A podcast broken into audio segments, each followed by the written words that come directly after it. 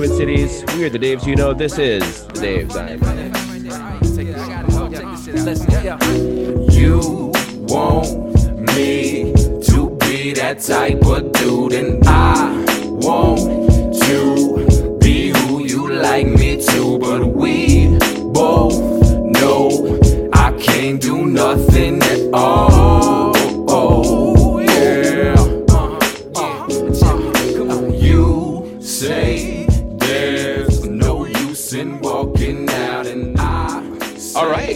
Welcome to episode 276 of the Daves I Know. We got the full crew. A crew. lot of fucking episodes. way too many episodes. Way, way too many episodes. Uh, we got the full crew back uh, for the first time in a couple weeks. Jess, welcome back, Jess. How you doing? I am well. I took a nap, so I'm all uh, raring to go, and I have a glass of wine and happy to be here. Thanks. Awesome, awesome. Uh, MJ, how have you been? How was your week? My week's been great. I'm drinking a Summit Triumphant Session IPA and enjoying it. That is a good beer.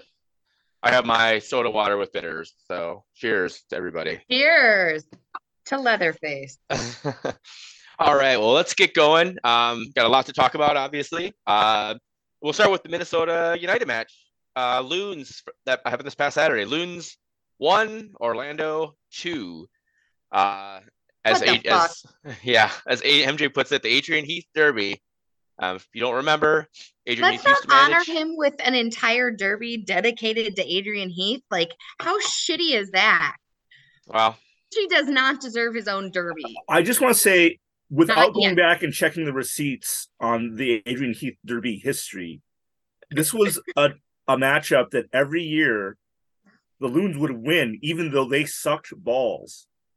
hmm they lost And- it in they lost it in uh, the MLS back uh, tournament though. Remember they lost in the semifinals. to Well, I Orlando? was to say recently, Orlando has had our number.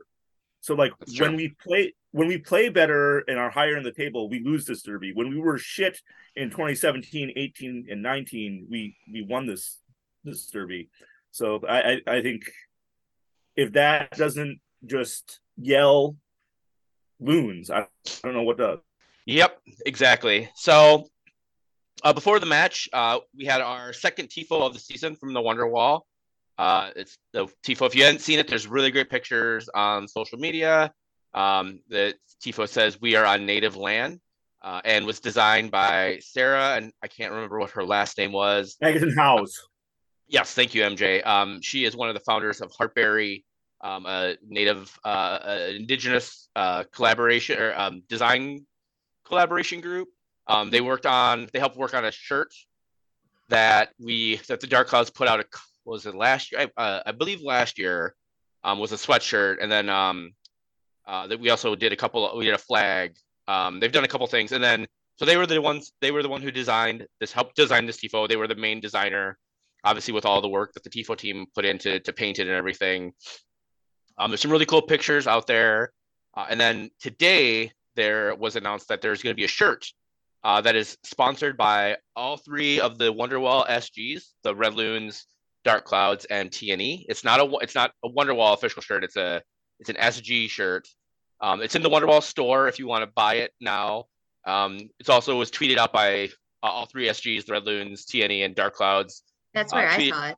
tweeted out links. Um, all of the proceeds are benefiting the Wakan Tipi Center, uh, which is the uh, charity uh, nonprofit organization that Sarah suggested. Um, and it's a very cool design. I highly recommend people get the shirt. Um, Wonderwall is, uh, you know, we're waiving as much of the uh, of the fees. Basically, we're just doing what we can to, you know, whatever we need to recoup for the for the state, the government, and everything. But all the proceeds uh, from the shirt um, will benefit the Wakan Tipi Center. So I know it's not a super long pre-sale, but I definitely encourage people to check it out and, and buy one if you can. So This has Yeah. got to be one of my all-time favorite tifos. Um, I didn't know of the design going into the match, and um, then I saw the Twitter tweet of the t-shirt today and I was like, fuck yes, that is right up my alley. And then so I think I mentioned this to you guys before, but they were doing a promotion, right? Like they were gonna pull five people out of a raffle to give a free Minnesota United tattoo potentially. Did I tell you guys about that? Anyway, I registered for that. And if I win, I totally would love this TIFO design to be inspiration. It was gorgeous. And unfortunately, I didn't feel like the Apple season pass broadcast, they never caught it fully undone. But I saw it on the twits and the tweets anyway, and it was just lovely. Shout out to all the Wonderwall people who did not light smoke and allowed a lot of good cameras to catch good angles of that tifo. That's beautiful. Yeah, I will also point out that it, I mean there was a, a, little bit of trouble getting unfurled, um, which you know that is not anybody's uh, fault. Um, no. But yeah, the the the Cape the Capos uh, match day decided not to do smoke at the beginning, just specifically for that reason, so that they could get. And then I, I rewatched the game or watched part of the game, um, the beginning of the game yesterday. Ragnar um, wanted to watch the match for a little while, and I was really excited because I'm hoping you, you see the tifo, but they Apple didn't do a very good job of showing it either. So yeah. um, you definitely you probably won't be able to see it too much um, if you watch the game on Apple, but um, definitely check out the social media uh, feeds of the of the team. Uh, the Dark Clouds uh, got a bunch of Tim McLaughlin, who um, friend of the pod, got some really great shots, including one of me waving the actual Heartberry flag in front of the tifo, which is really cool. The big cool. extended uh, Heartberry flag. So he got he got the flag in the foreground and the tifo in the background. It was a really cool shot too. So um, definitely check those out. So so yeah, that was a, a, really great highlight to start the game. And then um, the team actually started out pretty good in the first half as well. We got our first uh, start for the Korea South Korean Sang Bin Jeung. He started at the Woo-hoo! 10 Woo! in a uh, 4 2 3 not 1. His, not his natural position. Not but... his natural Woo! position. But you know, whatever. It's it's Adrian Heath. Why would he put someone in their in their correct position? uh, the other mm, sort of uh, changes. Garcia was up top uh, with Lod and Bongi on the wings. As you said, uh, as I mentioned, Sang Bin Jeung was in the 10. Uh, Dotson Arriaga, the double pivots, and then the same back line as the week before with uh, Taylor Boxall, uh, Tapias, and Kemar Lawrence across the back. So Minnesota came out uh, really well and actually almost scored in the second minute. Oh, so um, close. Yeah. Uh, uh, not, not, I was to say Brent Kallman. Not Brent Kallman. Michael Boxall hits a ball, a, deep, a long ball to Mender Garcia, who uh, the, the ball was underneath it. So he kind of um, Boxall underhit it a little bit. Um, Garcia, to his credit, did a really great job of taking the ball down, sort of holding up play, um, and then he um, uh, passed it on to Bongi. You know, he and then he took the man on.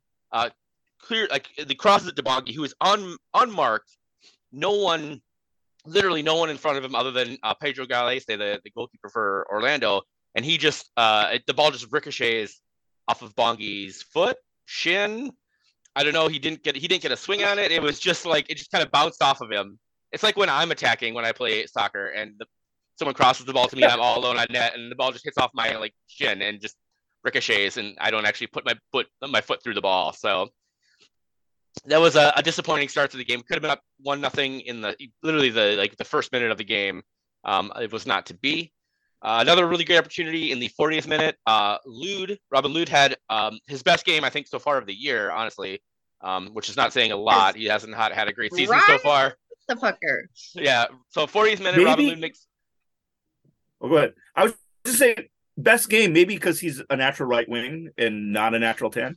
And he was playing on oh, right wing, on the right wing. Yeah, I know. Uh, the 40th minute, Robin so makes a, makes a great move, cuts back to Song Jong who's sort of just outside the, the top of the six, um, who hits who you know hits it really well, but hits it right at Gallese. And and Zhang takes it um, first touch. He doesn't even let the ball. He doesn't settle the ball or anything. And just really great movement by Zhang. Uh, really great movement by Robin Lod. Um, and we'll talk a little bit about how I think those two. I mean, I don't think Zhang as the ten is is is the answer, but I think Zhang and Lod together could be something, and we'll talk a little bit about that after the match. So, any anything else from the first half that I missed, MJ or Jeff? No. It felt good. It felt good. It did, yeah. It definitely, they definitely outplayed. Uh, that, that again, we talked about sort of the second half of the Chicago game being one of the better second halves that the team has played. This first half was probably the best first half that Minnesota has played all year, um, in terms of you know imposing their will upon the other team, um, not conceding possession just to just to concede and counter, but actually like dictating play. Um, they looked really good for the first half, uh, and then you know they continued in the second half. So let's let's jump to the second half. Um, they, again, they continued to look really good. They had some really great opportunities early in the second half. In the 57th minute, Will Trapp, uh, and so you can definitely tell um, towards the end of the first half and the very beginning of the second half that uh, Zhang Sangbin has not played uh, a full match since like October of last year because uh, that dude was gassed. Um, so I think clearly, you know, the, the idea was that he was going to come off, uh, you know, around the 60th minute. So in the 57th minute, Will Trapp comes on for Sangbin, uh, which moves Minnesota into more of a 4-3-3. So they had been playing the 4-2-3-1, um, more of a 4-3-3 with Trapp uh, sort of dropping with Dotson uh, and Arriaga and Lod um, sort of moving up with Mender Garcia. Uh, and this creates some really great opportunity um, Bongi gets uh, uh, the first goal for Minnesota, his second of the season, uh, uh, from a Lod makes a really great run. He finds Dotson with kind of a sort of a, a half of a chip. Um, Dotson runs towards the the end line and just cuts the ball back to to Bongi. I'm not even sure Dotson knew if anybody was going to be there, but Bongi had been making really great runs in from the left. I, I will I will also say I think this is Bongi's best game as a as a as a loon. Yes. Honestly, I think he had this was his best possible game he's ever had as a loon. Um, Early so in the first half, I was concerned because he should have hit Lod on a on a diagonal uh, pass back instead of like he went for goal on a really shallow angle. Yeah, but something must have been said at halftime because in the second half he was picking his head up and looking for teammates in those when he was go, running deep along the end line. He he was trying to pass to his teammates more often. So in this uh, in this uh, instance, Dotson said Dotson gets a ball from Lod, um, runs to the the end line, and he just he just takes a, a, he hits a really hard pass. Um, I think basically two just two at the middle of the of the box, and Bongi's right there. He does a really good job to to fight off the Orlando defender and put his left foot on the ball and beats Gallese uh, low. I think if he tries to put that ball up in the air, um, Gallese makes a save. But since he keeps it on the ground, uh, right in front of the wonder wall, like I said, just an absolutely amazing goal. I think the first goal Minnesota had from the run in the run of play since um, the th- second or third game of the season, right? Almost all their goals have been off of set pieces um, or you know penalties. So this is an absolutely great mm-hmm. goal. Uh, Minnesota truly deserved to to be up at this point. Um, however, things you know took a turn for the worse. So anything else from that goal that you guys wanted to, to highlight or point out? Other than that was really good. Made me jump Lod, out of my seat. You you were talking about Lod and Sangbin having a nice combination play. I thought this was great with Lod and, and Dotson showing their abilities to connect. And again, when you're doing that onside run and or that deep run that Dotson does, like Lod him have to be on the same page. And this is good chemistry for the future so the you know the the formation change giveth, and I think the formation change uh, taketh away, uh, because Orlando um, starts, and I don't know if Oscar Pareja, um, you know, was waiting for this sort of this formation from Minnesota, um, or he just makes the the requisite changes, but not eight minutes later, um, Orlando gets a goal. Um, this is uh, Angulo um, from Gonzalez just absolutely terrible defending. So Minnesota in, in playing their 4-2-3-1, uh, the um, they play more like a 4-4-2 when they're defending in that formation. Um, which means the the the, the 10, in this case, uh, Sangbin Zhang, who actually did, did some really good job in the first half, getting back on defense as well. There's actually one particular player I remember uh, where he kind of gets beat and he chases the ball, the guy down and, and gets the ball and knocks it out um, for, I believe it was a, a, a throw, but he you know did the work to get back and, and make it make the you know help out the defense. Um, so the four four two defending, they sort of the, the so the ten and Garcia or Amarilla, who's ever up top, kind of have a, a, a semi a semi press with the um, the wingers, you know, kind of sitting back and helping out where needed. They can step up if they need to to, to put pressure if the ball is on one side of the pitch, um, but it creates an overload sort of for Minnesota in the midfield, so that teams aren't easily to to easily be able to bypass the midfield. However, um, with the four three three, they really defend. It's more like a four one four one with Mender Garcia up top defending, um, putting the pressure on, and then uh, Orlando switched from a, I believe they were playing a three four two one to a four four two themselves, and they overloaded the left hand side of Minnesota or Minnesota's right, uh, Orlando's left, and they really targeted, unfortunately, targeted Robin Lod uh, and DJ Taylor on that right hand side. Um, that's where both of their goals started from. I will say that they were finished on Orlando's right, um, mo- more or less both times, but they overloaded the left, which drew um, players to the to Gonzalez in the, in the case of this first goal. Uh, he was able to then cross the ball to Angulo on the right, who was standing all fucking alone. I'm not sure there was a, a Minnesota defender within 10 yards of him. Um, and he just absolutely rifles one past Dayne St. Clair for the first Orlando goal. Um, just absolutely terrible defending. Minnesota completely lost their shape once Will Trapp came in. And I don't, you know, I'm not necessarily blaming Trapp for this. Um, the no. formation change certainly, you know, the, the, the, they changed the formation and they did not communicate that to one another. Um, MJ, I know you like to uh, harp on defenders not defending. What are your thoughts on this goal from Orlando? Well, you said it really well that they overloaded their left hand side, and that meant Lod and Dot, uh, Lod and DJ Taylor had a lot to deal with on that left hand side.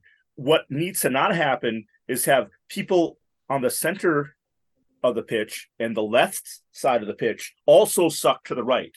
They have responsibilities in the center of the pitch and the left side of the pitch that they need to mind their p's and q's, if you will. They they need to pay attention to because all both goals, and we'll get to the second goal, but like it was a switch of the field from their left hand side to our right hand side, or the, their right hand side, and Kemar Lawrence, he is sucked into where Mickey Tapias sh- should be, and if he feels that he has to mark someone there, that's because Tapias is getting sucked from the center to the right into Boxall's area and so on. It's just a domino effect.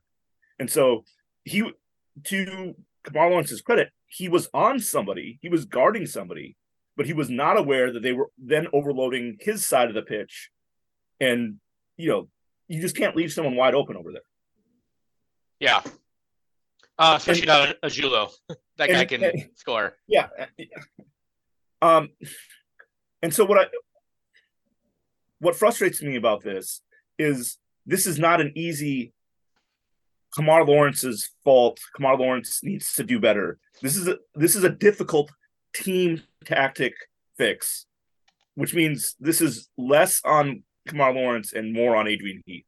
Yeah, it was um yeah, ter- terrible team defending and again, like I said, things, you know, the formation change giveth and the formation change taketh away. Uh, in the 67th minute, uh, Amarilla comes on for Mender Garcia, and the team sort of switches back uh, or sorry, then the 73rd minute, um, Fragapane comes on for Hassani Dotson, uh, in which case the team kind of switches back to the 4 2 3 1 they had been playing. Um, but at that point, sort of, you know, the damage is done. They have, you know, completely new player, you know, new players in sort of that, um, you know, middle of the pitch. And uh, it, it was just very disjointed from Minnesota from there on out. Uh, Minnesota had a chance to take the lead in the 85th minute with Amarilla um, who did the only good thing he did all night with a very nice little flick to Fragapane, who was all alone um, at the top of the six yard box. But he can't beat Gallese. He literally just shoots it right at the um, Peru, Peruvian goalkeeper, um, who made a couple great saves. Um, I wouldn't even say great saves. He made he made some some saves because Minnesota shot could not finish uh, for to save the save their lives and shot the ball right fucking at him. So one thing I noticed in this game was Minnesota was trying to take one touches, and that's good because defenses can't react as quickly. This was a great one touch flick by Amarilla, and Fragapane, to his credit, takes it one time in the air, and the he, you know Amarilla isn't flicking it on the pitch. Um, he didn't have a chance to do that, so it's it's bouncing a little bit. It's a hard thing to hit in the air, but in hindsight, if he brings that down with his right foot, goes to his left foot, he he beats the keeper. And I know Fragapane doesn't really have a left foot, and I know it was pretty much incredible athleticism just to kick the ball in the air from how Amarilla delivered the ball to him. It's just really good goalkeeping by Gallese to read, yep, Fragapane is going to shoot this with his right foot. I need to line up here. It's going to go into my body, blah, blah, blah. Yeah. Uh, and then in the 88th minute, Orlando gets their their winner. Um, Duncan McGuire comes on. He came out on a 75th minute sub. Um, again, this almost the exact same uh, situation yep. as the first goal. They Orlando overloads Minnesota's right, their left. Um, every defender gets sucked out of position.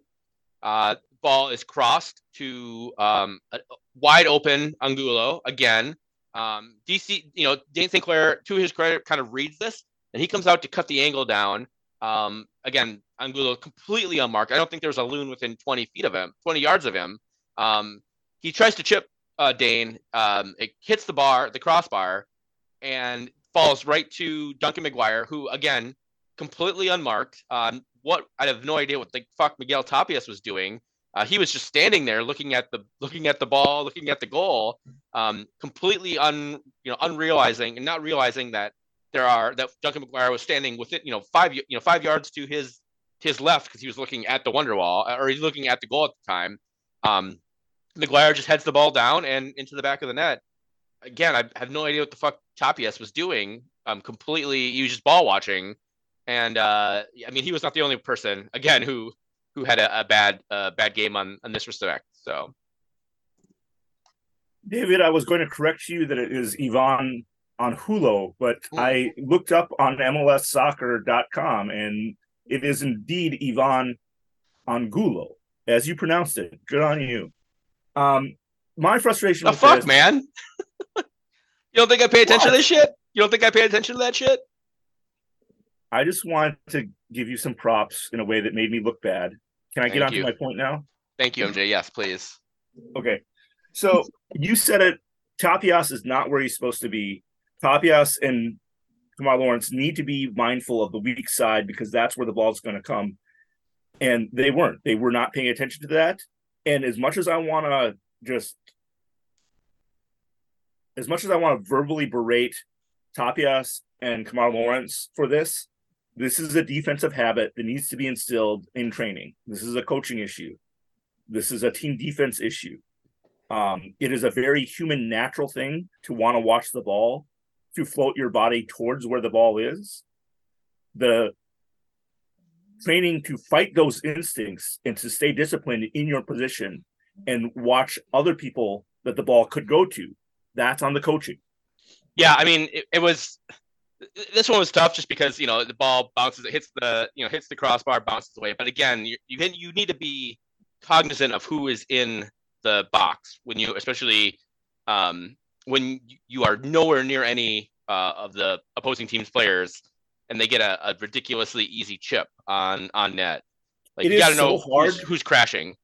It is so hard when the ball is going into the box or the ball is going on net to not, as a defender, watch the ball but the thing about it is, is once it comes off that crossbar or comes off Dayne St. Clair, you need to be knowing where the closest Orlando City players are.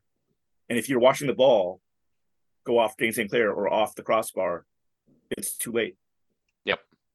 Uh, game ends in the 93rd minute with a yellow card for Kervin Arriaga, the first and only card of the game.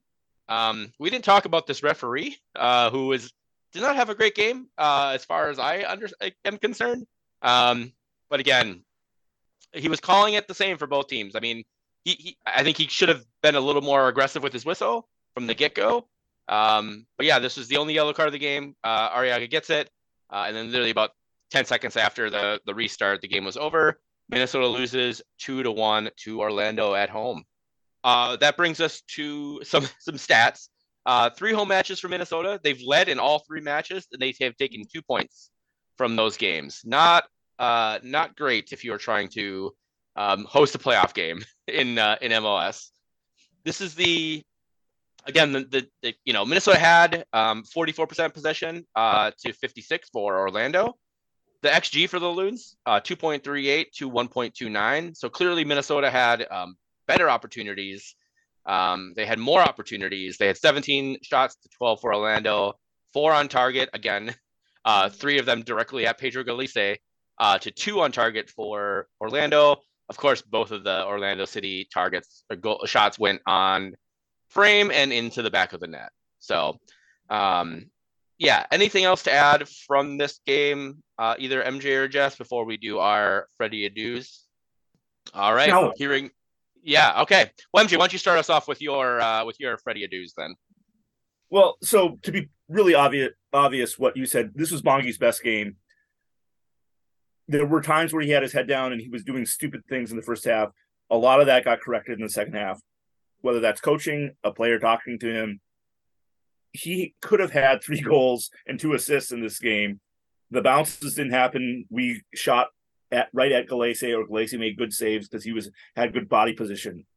But if you look at how young Bongi is, though his performance in this game is something to be excited about. It's inspiring.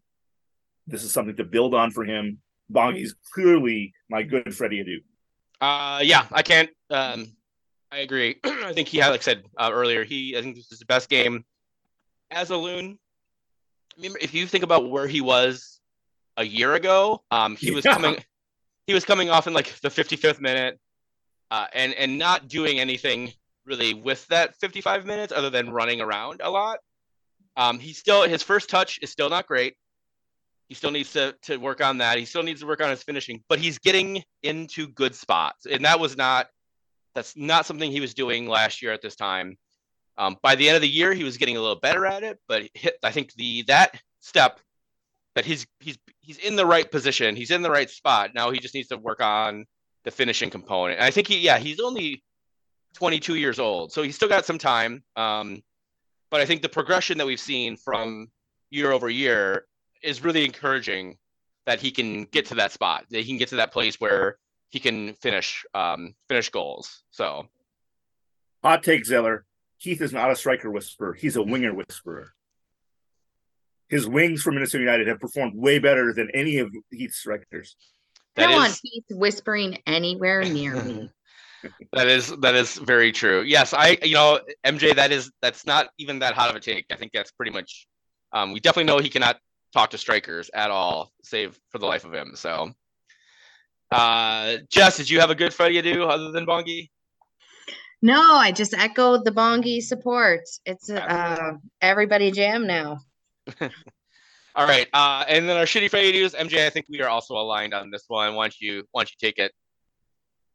I've banged this drum all podcast long, and so it is Kemar Lawrence, but again, with the caveat that Mickey Tapias and Adrian Heath and you know Sean McCall, coach defensive coach Sean McAuliffe are all in this together. This is a, just horrible team defense, horrible backline communication, horrible ball watching, horrible awareness of what's going on the weak side of the pitch, all of that, and I hate it. And you see teams like Manchester United, and I don't care because I hate Manchester United. Like they can they can be horrible on the weak side and ball watch all they want, but when my loons do it, it's fucking frustrating.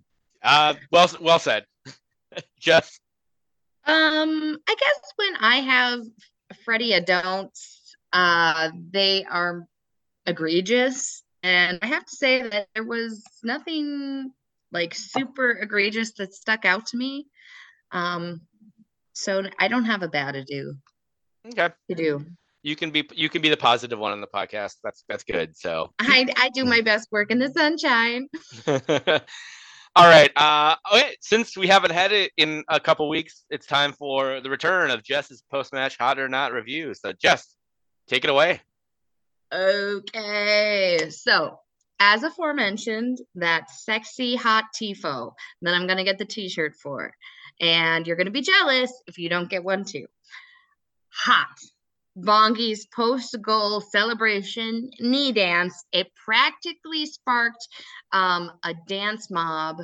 And everyone knows that I have always called for a dance mob in the Lunasphere. So I feel like I want that in several or at least just one um, GIF, please, uh, Internet Internetosphere. And um, watching his loon dance made me smile also uh, not, not hot. At this point in the match, post Bongi goal, I felt, predictably in hindsight, far too confident. And I don't know why I continue to do this to myself, but it's not hot. And I would like to decease and cease and desist this behavior. I was also seriously distracted by the velvety pronunciation of Robin Lod by the play by play announcer.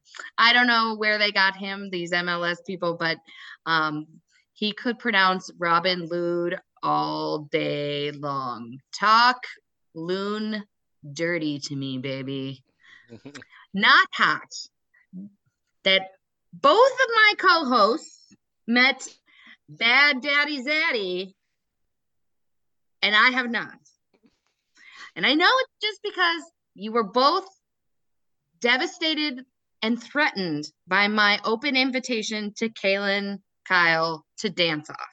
So you were too afraid to bring me along to the He Man Loon Supporters Club Treehouse Gang meeting. I didn't have the password, but I see you and I see further on in the agenda for this evening, um, I might get to even the score. Finally, temperature still pending. I feel like this season is the season where refs not blowing the whistle is the new black. Like they're not calling shit. I feel like there's been a total like at least two thirds reduction in in fouls being called in the comparable game set that had been been played to this point in previous seasons matches history. Is this just me or a little MJ anon? That's a good question. I have no idea, and we're not going to bring up MJ anon. So we've already said it twice, three times, and it, it, might they might actually appear on the on the podcast. We don't want. We don't well, that's that. all I got. I'm okay. meeting Zaddy, and he's gonna remember my name. Just you wait. He uh we we did when he started warming up after uh, Kemar Lawrence took a knock in the first half. He came down and we were we were serenading uh, Zarek with some some very nice um, some nice things uh, as he was getting warmed up for the match. You need you'll need to, you need to come down to the Wonderwall sometime, Jess, because that's where they warm up. They warm up and where we stand we stand. Me and Anna stand. Shit to the opponents warming up if I am not. Well, that's a. I mean, that's a fair point. You are. You I have to one, pull my weight, guys. I'm all taking, at the other end. They don't know I'm coming. You take and one for the bam! team over there. So we appreciate that. So, uh, all right. Um, MJ, you have a you have a question for us here. Can Sang Bin be a ten in Heath's four two three one? No based on one performance. You don't think we need to like just give it some time, see if he can kind of figure it out? He can't be a 10 because that is not his fucking that's not where he fucking plays, man. Like the the 10 is is a is so maybe What's that? Miguel, he was 10, number 10. Did he play the 10 spot? Yes, yes, he did. Yes. So so and the he 10, did it well. Yeah, so the, Reynoso is a 10. Um, uh, Lod often plays the 10 in, in Adrian Heath's system if, if Reynoso's out or for whatever reason. Um, it, it's it a it's surprised me that my taste tends to 10. It's a it's a creative it's a creative position, and I'm not saying that that uh, Sang Bin is not creative. I just think it's real. I mean, okay, what, what I'll say this, MJ. Maybe given more than a week and a half of fucking practice with the same guys, maybe he could be a 10, but he's not played in that role. I believe in any of his previous spots, maybe in uh in the K League he did, but I I don't believe so. I think he played either as a nine, as a striker, or on or as one of the wings, either a right wing or a left wing. I don't believe he's ever played it in a, as a ten. And um, I mean, we can talk about it now. I think I don't understand why Heath refuses to play a four-four-two with um, Sang Bin and um, either Mender or Amari up top. I think Sang Bin and Mender up top would be fucking devastating with Robin Lod as a, as a right mid and Bongi as the left mid. I just don't understand why Heath refuses to. Make it happen. Make it happen because Yeah. it it's obviously the formation that gave us success on the road. Why don't we try it at home? Yeah, I would just I, I would just like to see this team play in a 4-4-2 with um Sang Bin and like I said, either Mender, preferably Mender, but Amari up top and and at least see what they can do. So all right, let's move on. Uh, Minnesota United FC two. They lost their first match of the year to North Texas, uh, who I believe was one of the best teams in uh, the MLS Next Pro last year. Uh, lost two one down in Texas. Um, first non-win for the Tunes. Uh, they scored the first goal of the game. Zayden Bello um, pounced on a ball, but then I didn't. I didn't get a chance to watch this game. I thought this was going to be on MLS Season Pass, but it was not, and then I just didn't want to watch it on my computer. So, MJ, did you catch any of this match or any of the? This is one of the first uh, Twins games I did not catch in any way, shape, or form. So I I'm sorry I can't give you a lot of uh, intel or you know I didn't watch the highlights even. Okay, cool. Uh, all right, we'll move on then uh, to other United news. So there's going to Oh, be a. Oh, go I ahead. just want to say Sorry. this: the one highlight I did see of the North Texas goal was it's nice to see that the Twins are doing horrible weak side ball watching and not paying attention to things, just like the senior team is. So Okay, well there you go. All right, and in other United news, uh, the three supporter groups that make up the Wonderwall, um, the Wonderwall um, umbrella organization, the Red Loons, TNE, and Dark Clouds, are hosting a uh, SG supporter social um, from six to eight on Saturday at Black Stack Brewing. As you are well aware, the Minnesota plays in Seattle on Saturday at nine thirty. Uh, so this is a means to get, and it's not just it's not just limited to the three SGs. Anybody who wants to come can attend, if, even if you're not a member of a supporter group. But it's a means to get some of the SGs together. Um, there's been some people who listen to this podcast know there's been some tension between the SGs in the past, and this is just one of those things to sort of help clear the air. Um, there's been some really good conversations between leadership of the SGs, and so they just all wanted to get together. Um, like I said, Red Loons, TNE, and, and Dark Clouds to hang out, have you know, have some beverages, chat. Um, there's gonna be no merch at this. Um, there will be nothing. Um, just get together, hang out, talk about soccer, talk about Minnesota United, talk about your lives, things like that. And then if you, I mean, if you want to stick around, Black Stack Brewing is going to have the game on on their big screen. It's it's a they have a big wall. It's a pretty cool setup to watch the game. Um, if you want to go to your regular SG watch party at Blackheart uh, or Iron Door, you certainly can. Um, I know Malcolm Yards, which is where TNE normally watches games, is closed uh, or closes early or will not be open for the game. So I think a lot of the uh, TNE folks will be sticking around Black Stack, and so you're welcome to stick around, watch the game. Um, but you, if you want to go to like said, Black Blackheart or Iron Door, um, those places. I know for sure Blackheart. I'm not like 99% sure Iron Door will still have their watch party as well. This is just an opportunity to get together a little bit before the game um, and chat and just sort of hang out. Um, you know, as soccer supporters um, without sort of any regular affiliation. So that's kind of the reason for that.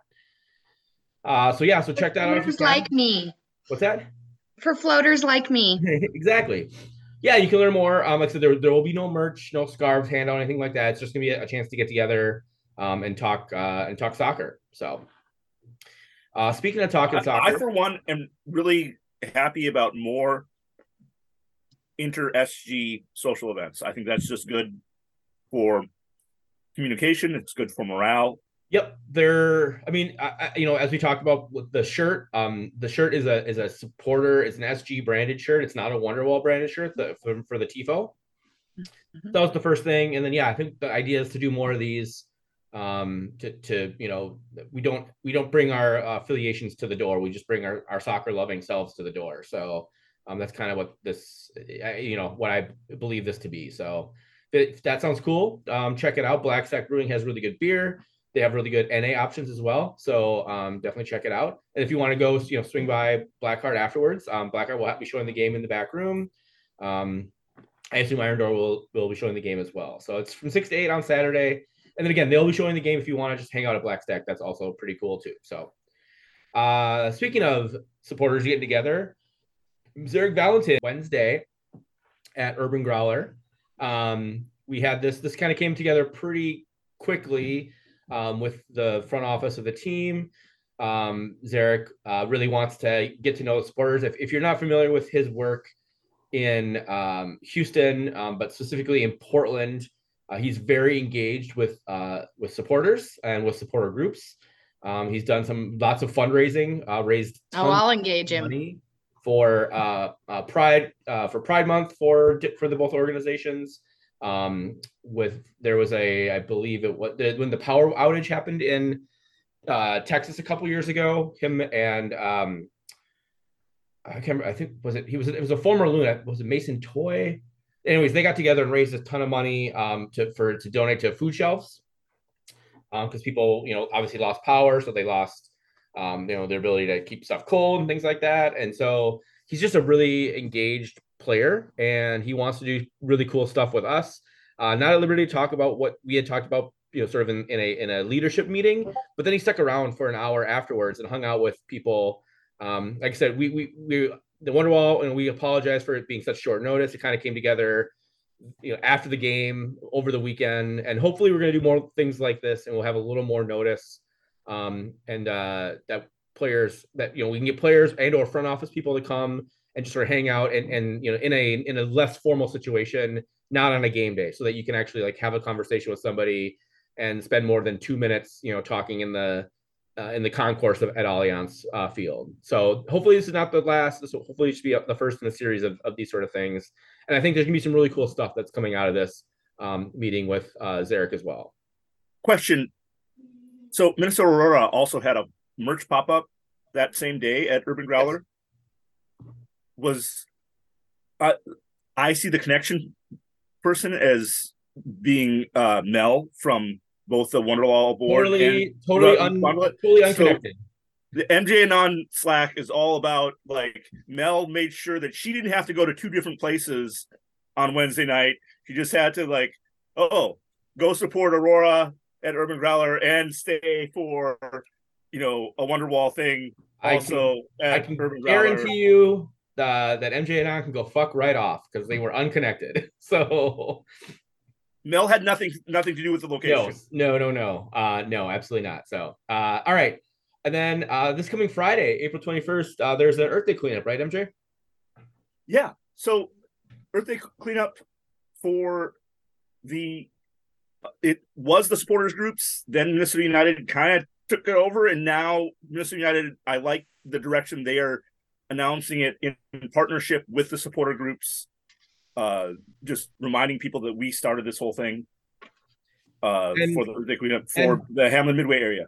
And DGS and uh, the the the Do Good Shit uh, or nonprofit organization or Do Good Right. Stuff, I think is what they're actually technically called. But we it's all it's Do Good Shit. So It's do good shit. Yeah, we everybody who knows DGS knows it's do good shit, but sometimes we have to sanitize it for the virgin ears in the crowd. yeah um so yeah so if you want to sign up i believe there's morning and afternoon shifts uh check out the socials for the team um the sgs uh It is on Friday. It's a work day, but what a better excuse to take a day off and help clean up the neighborhood? yeah and uh if you want to come hang out at the blackheart after your morning shift we're gonna be watching the hamburg derby uh starting at 11 30 at blackheart so check it out uh, St. cool. All Pauli right. versus Hamburger. one saloon mj take it take it away Two one saloons this week. First one saloon is Chase Gasper, who was released by LA Galaxy and has found a home with Houston. So congrats to one saloon Chase Gasper for getting to pay play some more soccer. And also uh Mo Saeid started today for uh Trelleborg and Sweden in the second division and got an assist. So always nice to see that guy being productive, starting, having fun, being in Sweden. I, I will say though, if you are playing soccer in Houston, um, in front of no fans, are you are you really playing soccer? It's the I think uh, a timeless philosophical question that needs to be asked. All right, let's uh let's talk some uh lower league soccer. Let's start with Minneapolis City. MJ, take it away again. Just a couple pros and the pros. Uh, former goalkeeper Martin Sanchez was on the bench for Forward Madison in their U.S. Open Cup game, which they unfortunately lost to Chicago House. Or if you are rooting for the underdog, the amateur non-paid players on Chicago House upset Forward Madison in USL League One. So uh, that winner go Chicago House will now play a Chicago Derby with Chicago Fire. But it was good to see Martin Sanchez, even though he didn't get any playing time. Shipman is their starting goalkeeper in Madison, but it's nice that he has a he has a home. And also once a crow, Herbert Endeley grew up in Blaine, went to Tino, Grace High School. He scores the game winning goal for North Texas against the Twins uh, to hand Minnesota United FC to their first loss. Cool. Um, the Gophers played. The Gopher women played a friendly with St. Thomas this past weekend.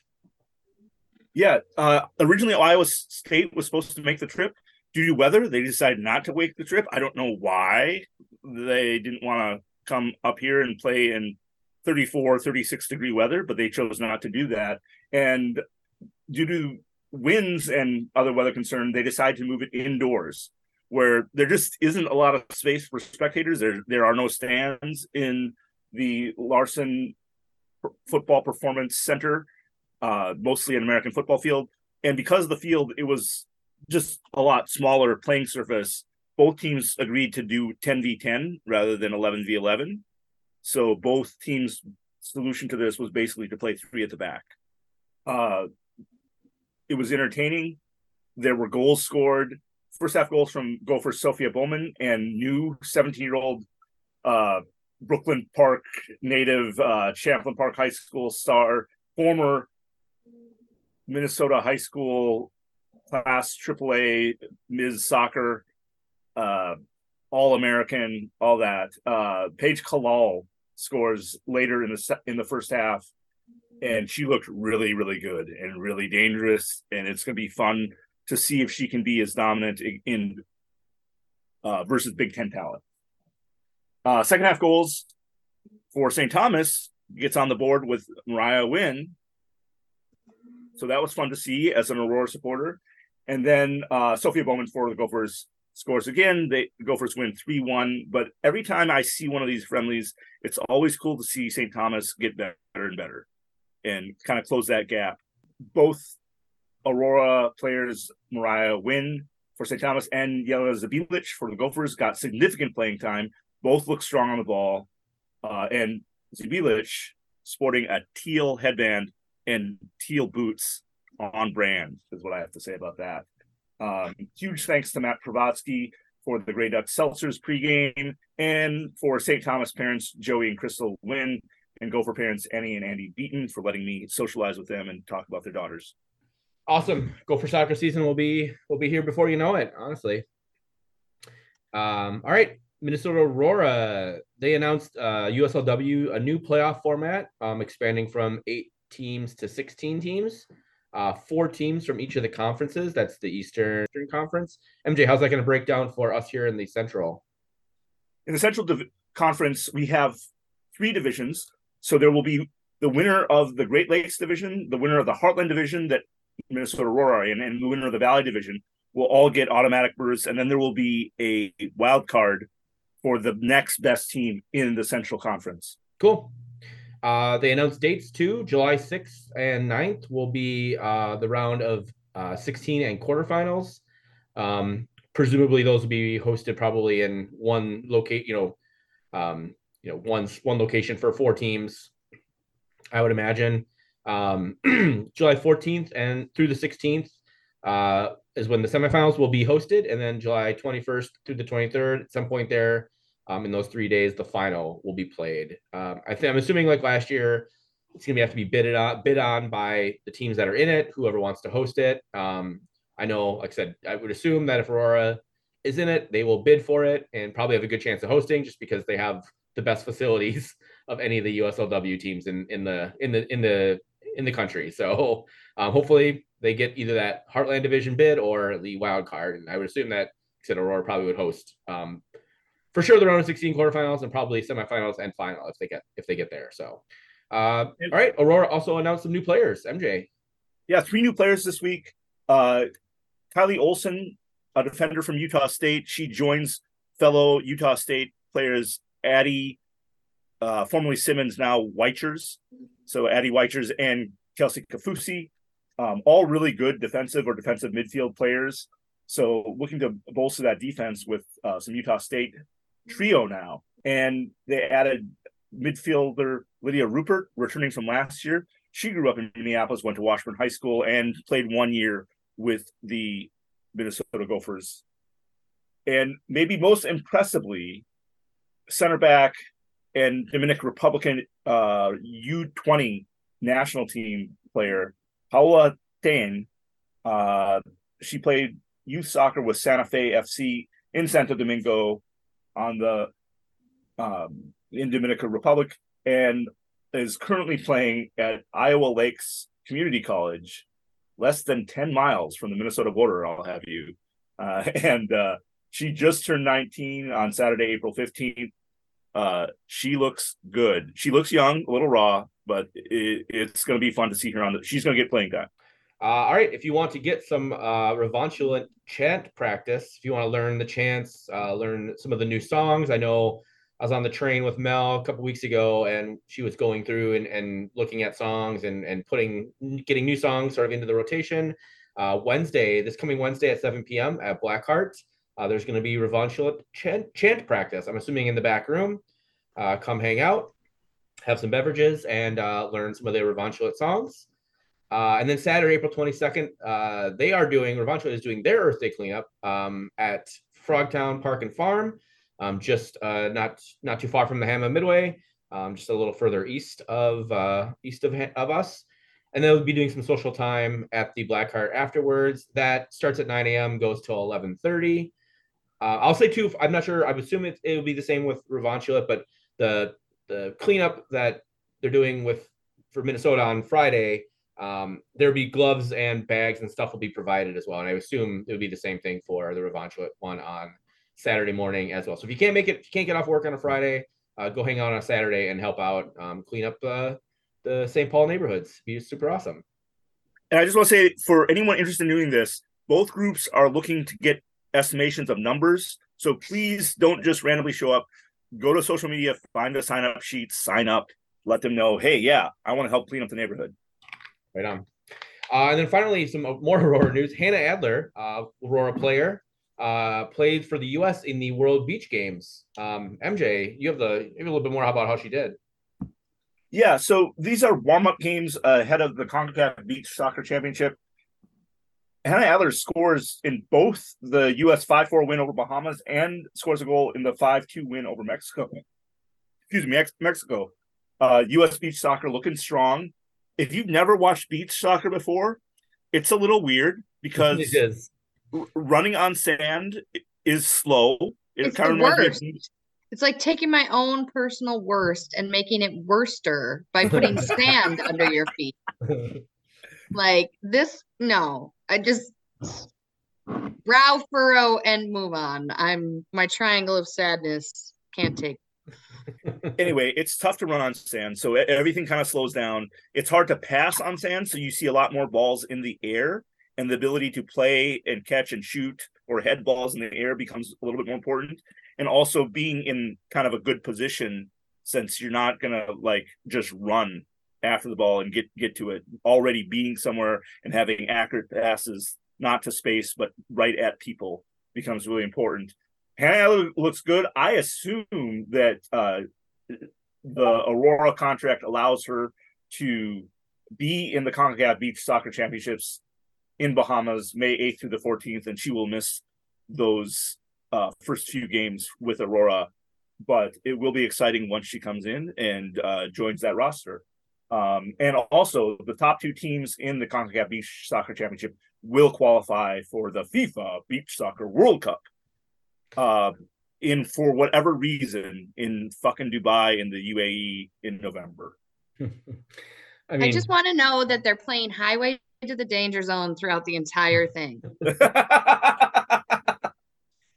uh, playing with the boys, Jess. It's the, it's playing with the boys. It's Oh, excuse yeah, me, so- my fault, my yeah, fault. Playing yeah. with the boys. No wonder I didn't get it. know your Top Gun soundtrack, everyone. yeah. Uh, all right. So that's very good. Let's talk uh, upcoming match. Loons at Sounders, as I mentioned, this coming Saturday, the 22nd at 9:30 hour time. Uh, the, the Sounders, who you know up until uh, this past weekend were probably you know the best team in the league, um, just got the shit kicked out of them by Portland, four to one, um, up in uh, in Portland. So not uh, not a great look for Brian Schmetzer and the Seattle Sounders, especially after He looks Portland salty just- as fuck. yeah, especially after Portland just lost Eric Williamson uh, for the season with uh, uh, with knee surgery. So um, maybe this is the wake up call Portland needed, or maybe it's the wake up call the Sounders need because I assume that they're going to come back home and kick the shit out of Minnesota. So.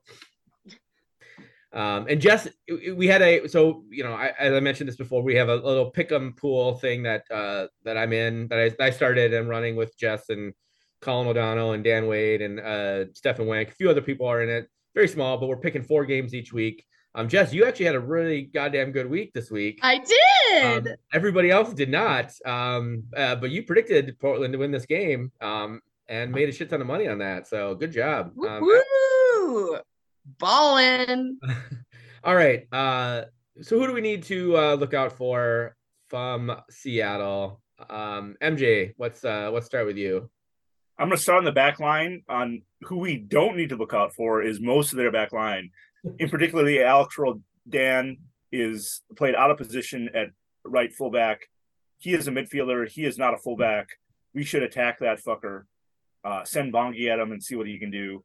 Uh, and uh, but on the right hand side, their uh, our right hand side, their left fullback is uh, Nouhou Tolo, and he's pretty solid. He's not fast. He's That dude solid. shut down Mo Salah um, in the uh, AFCON and in the uh, um, World Cup qualifier. So he's he's legit. Um, also on the defensive side, their number six, João Paulo, uh, heir apparent to Ozzie in the lore of grade sixes to play for the Seattle Sounders. Um, he's a pretty good six, right, David? He's very good. I think we got into an argument once over who was the better six, um, in the in the league, you know, and and you won. So yes, João Paulo is very very good. Um, yeah, that's that's good the defense. Uh, I'll say you know in terms of the offense, obviously Jordan Morris is the current Golden Boot leader. Um, he plays so uh, Seattle typically plays a four-two-three-one. Um, Morris is typically on the right hand side uh, with Nico Lodeiro playing in that sort of 10 role. Um, where's the number 10? Uh, and then, um, you know, I think you, Raul Ruidiaz is also someone who, um, a, you know, Old Peruvian, Leatherface. yeah, whole Leatherface, uh, Peruvian guy who just scores a shit ton of goals. So, um, they are they're a formidable team. They obviously, you know, they won the CONCACAF uh, Champions League last year, and then really fell off, missed the playoffs in in MLS, which for the first time, and I want to say their history as an MLS team, um, they missed the playoffs. So they come out um, guns ablazing. Um, Stefan Frei, their goalkeeper, is arguably sometimes you know, give or take, one of the best goalkeepers in MLS. I don't think he is right now, but for a while there, he was one of the best goalkeepers in MLS for a good solid four or five years. He had a howler of a game against Portland. Um, that you know, so I, I can't imagine that Seattle is going to come out and play like they did against Portland um, against us, especially at home. Um, a team we've a team we've never beaten in their uh, in their facility. We've never beaten Seattle in Seattle. So Oh, really? yep, there's a few teams that we've never beaten in their in their park, and Seattle is But one we of them. crossed off Dick's Sporting Good Park this year, We so did. there's hope that we could Yes. cross off another one. We this did. year. Uh, we shall see. I mean, it wasn't too long ago we had a lead in Seattle in the like the 78th minute, and then we managed to shit the bed on that one. So, um, lots of really good players. Portland or sorry, Seattle has. Um, uh, you know, their bench isn't super deep, um, especially with some of their players out injured. So, you know, there's an opportunity here for for Minnesota. I'm imagining. So let's talk about how Minnesota should play um, Seattle. I think you're going to see a very a lot, you know, similar to what we saw at the beginning of the season, where it's they're going to be a team. Minnesota's going to be a team that concedes a vast, vast, vast majority of possession um, and wants to hit on the counter. So, you know, ideally we get Sang Bin um, up to being able to play 65 to 70 minutes, not 50 minutes um, of aggressive soccer, um, or you know, or he comes out. You, you know, maybe you start Fragapane um, and you bring in uh, Sang Bin Jeung at halftime for a, a, change of pace. But I don't know, MJ, Jess, do you guys have any thoughts on um, other than finishing our, our shots, which probably would be helpful um, in terms of uh, playing playing Seattle? Yeah, Attack on the shots. left. Sorry, Jess, what was that? More shots, more, more shots. strikes. Yeah, take them um, all. On on frame. Let's put it that way. Let's, let's add that caveat too. Uh, I'm not picky. I mean, if if more happen, then more will be on frame, right? Statistically. We actually sent a lot of shots at on goal last game and just hit Gallese. So they were on they were frame, on goalie. Like missing missing the goalkeeper. I we we need to attack down to the left. I don't think we'll be as successful as attacking down the right or the middle. That's not to say we shouldn't try to do that just to mix it up and not be a one trick pony. But attack down the left. Please don't cross. Don't don't try to cross. I don't want to see Kemar Lawrence crossing the ball in from the left hand side. Just you know, good diagonal passes, create passes on the pitch, and yeah, cross every once in a while. But like, great good passes on the pitch for crying out loud. I would actually like to see Zarek Valentin start this game ahead of DJ mm-hmm. Taylor. Um, he knows Portland, obvious, or he knows Seattle from his all of his time in Portland. Um, and I think in terms of attack, um, if you are going to try and attack on the right hand side, I think he's a better um, option in terms of passer than DJ Taylor is. DJ Taylor is probably a better defender, just you know, stopper, yeah, pound for pound, yeah, shot stopper defender.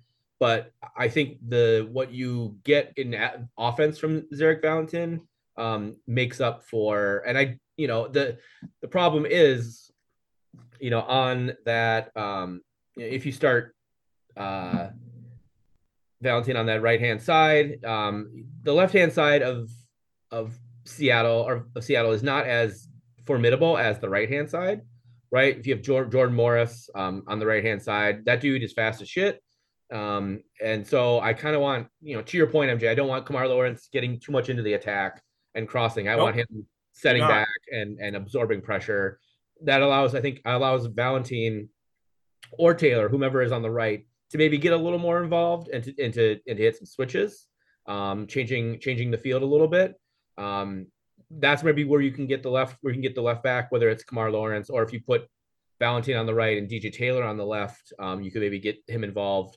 But I really don't want whoever that left back is. I don't want them pushing forward too much. Let let Arriaga and and Bongi and Sang Bin or whoever like let them attack on the left. The, Don't don't send Kemar Lawrence up there. Right. Exactly. Exactly. So cool. Uh, all right. That is Seattle. How do we think we're gonna do, Jess? Let's start with you. Well, I'm feeling, I don't know, just particularly positive, and I feel like I don't know why, but I chose to use St. Louis City as some sort of um, barometer when comparing the two teams. So Sounders beat St. Louis. We did not. And we beat St. Louis. We did? Yep. Yeah, we did. One to nothing.